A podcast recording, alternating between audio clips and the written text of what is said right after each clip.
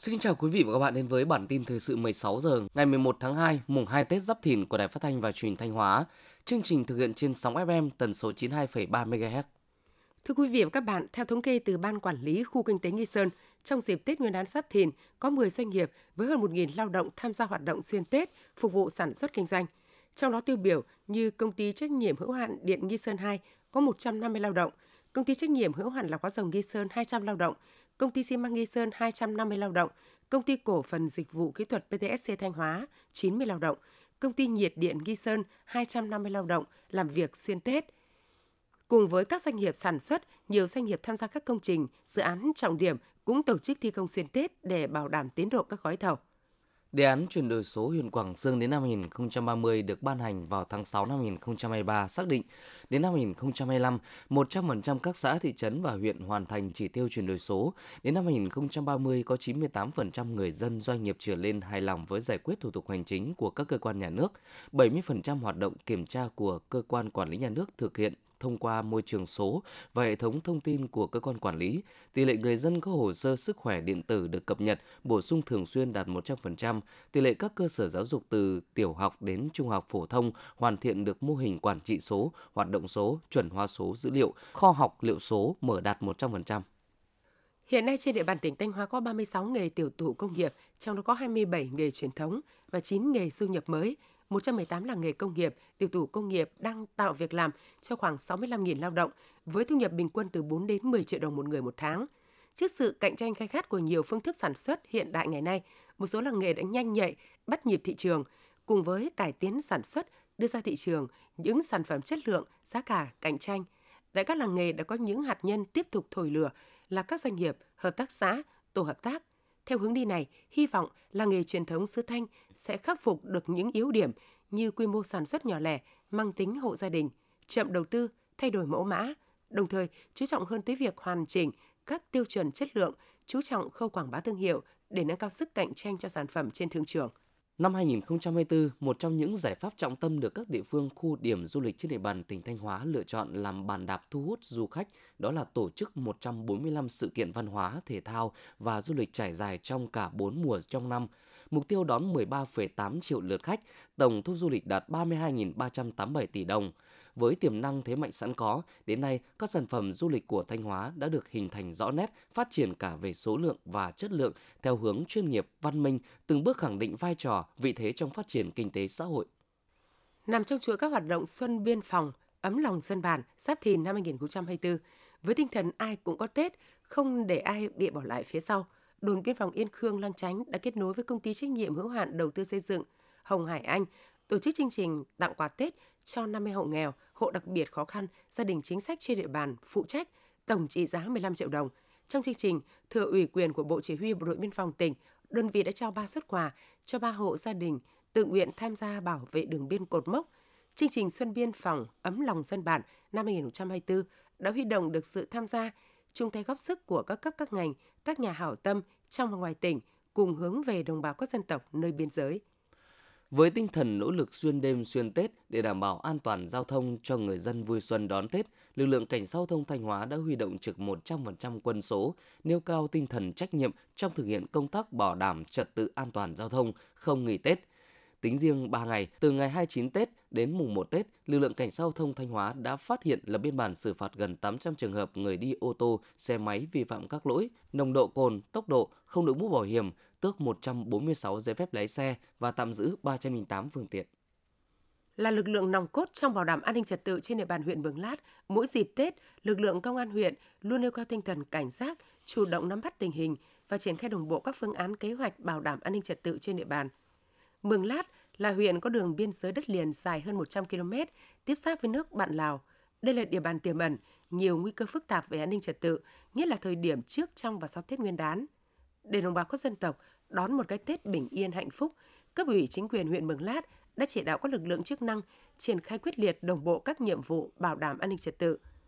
Mùa xuân mới đã về, nơi tuyến đầu Tổ quốc, những chiến sĩ công an đang tạm gác lại niềm vui của bản thân, tiếp tục miệt mài với nhiệm vụ của mình, thức cho dân ngủ, gác cho dân vui chơi, để mùa xuân của mọi người, mọi nhà được trọn vẹn niềm vui. Tiếp theo là phần tin trong nước. Theo Bộ Kế hoạch và Đầu tư, trong tháng 1 năm 2024, Việt Nam thu hút được 2,36 tỷ đô la Mỹ vốn FDI, tăng trưởng 40,2% so với cùng kỳ năm trước. Vốn giải ngân trong tháng 1 cũng đạt 1,48 tỷ đô la Mỹ, duy trì mức tăng trưởng 9,6% so với cùng kỳ. Với môi trường kinh tế xã hội ổn định, nguồn nhân lực dồi dào, tích cực thúc đẩy các hiệp định thương mại tự do và nâng cấp đối tác chiến lược toàn diện với các nền kinh tế hàng đầu, Việt Nam được đánh giá có nhiều tiềm năng thu hút dòng vốn đầu tư quốc tế, đặc biệt từ các chủ đề mới như xu hướng dịch chuyển, chuỗi cung ứng toàn cầu, lĩnh vực công nghệ cao, bán dẫn.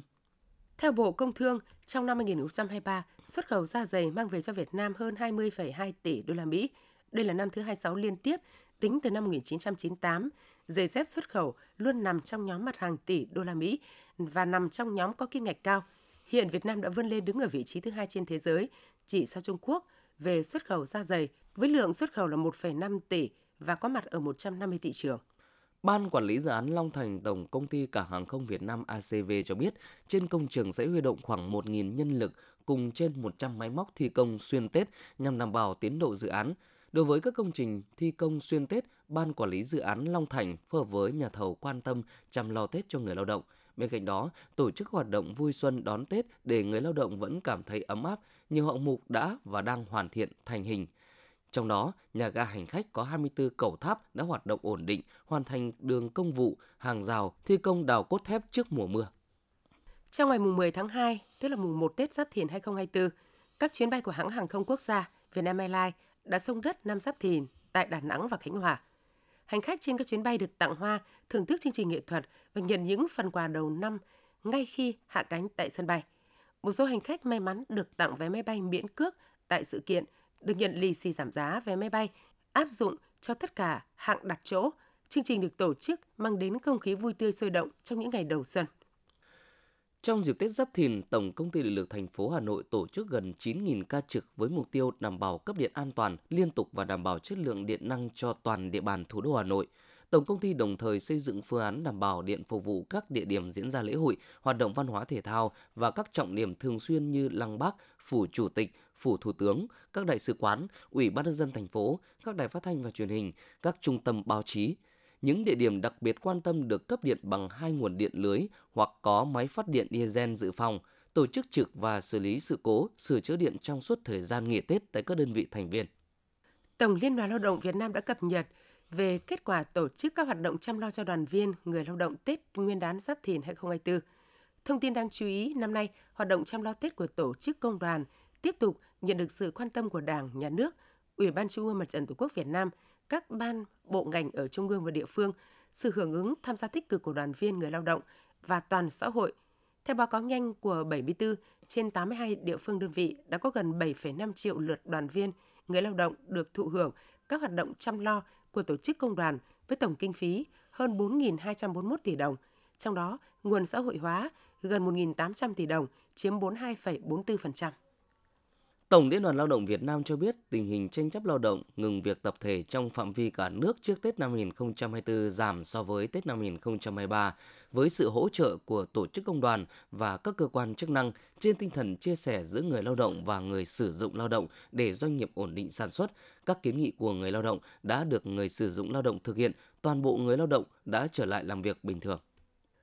Bảo tàng lịch sử quân sự Việt Nam là một trong bảy bảo tàng quốc gia được thành lập vào ngày 17 tháng 7 năm 1956, là nơi trưng bày những hình ảnh, hiện vật phản ánh cuộc kháng chiến trường kỳ chống thực dân đế quốc của quân và dân ta cho đến ngày giải phóng hoàn toàn miền Nam thống nhất đất nước. Dự án xây dựng mới đang được gấp rút hoàn thiện. Sau khi hoàn thành, không chỉ có ý nghĩa đối với lịch sử quân đội nhân dân Việt Nam mà còn góp phần quảng bá lịch sử, văn hóa, du lịch, phát triển kinh tế xã hội của thủ đô Hà Nội là điểm nhấn kiến trúc, kết nối hài hòa và bảo tồn kiến trúc cảnh quan khu vực. Theo Trung tâm Dự báo Khí tượng Thủy văn Quốc gia, hôm nay 11 tháng 2, tức mùng 2 Tết Nguyên đán Giáp Thìn, toàn miền Bắc và Thanh Hóa đến Hà Tĩnh có mưa vài nơi, trưa chiều hưởng nắng, trời rét, vùng núi có nơi rét đậm, rét hại. Nền nhiệt các khu vực này có xu hướng tiếp tục tăng, biên độ ngày đêm cách biệt đến 10 độ nên ban ngày trời nắng ấm, tạnh giáo, rất thuận lợi cho các hoạt động vui chơi, du xuân của người dân. Ban đêm giảm còn 10 đến 13 độ, cảm giác khá rét buốt. Thông tin vừa rồi cũng đã khép lại chương trình thời sự của Đài Phát thanh Truyền hình Thanh Hóa. Xin kính chào và hẹn gặp lại quý vị và các bạn trong những chương trình sau.